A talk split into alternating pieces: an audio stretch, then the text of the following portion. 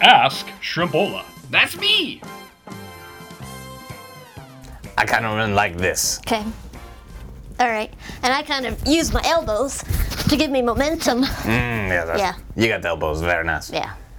Oh, well, hello there. Welcome to Ask Shrimpola, where your questions about Jesus and the Bible get uh, up close and personal with my answers. That's right. Let's go ahead and take a look at our questions for today. Mm, yeah. How long do people have to wait for God's promise to save them? What was the answer to God's promise? Fantabulous questions. I uh, suppose this is kind of like that game where you have to guess how many jelly beans are in a jar. Uh, and then the person with the best guess wins. How is answering this question like guessing jelly beans? Well, there may be a chance I do not know the exact answer. So, uh, guessing may be my only option. How about instead of you guessing, I just share what I know? Oh, that, that sounds good too. Well, it was a long time before the promise that God made got answered. We're talking hundreds of years. And the people that were around when God made the promise weren't the same ones that were around when God answered it. And that answer was Jesus. Jesus was the answer to God's promise.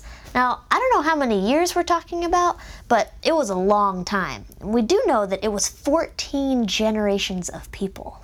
Okay, so the people that were around for God's promise to be made, their great, great, great, great, great, great, great, great, great, great, great, great, great, great grandson.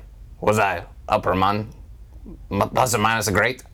I think you got it. Okay, 14 greats. Yeah. They would have been around to see the promise be answered.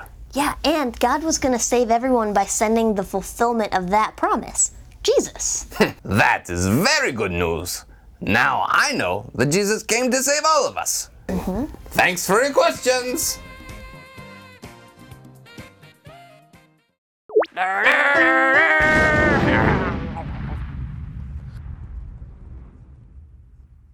So, do you think it was 367 years, 4 months, and 2 days? We just don't know, but it was a long time before Jesus came and fulfilled God's promise.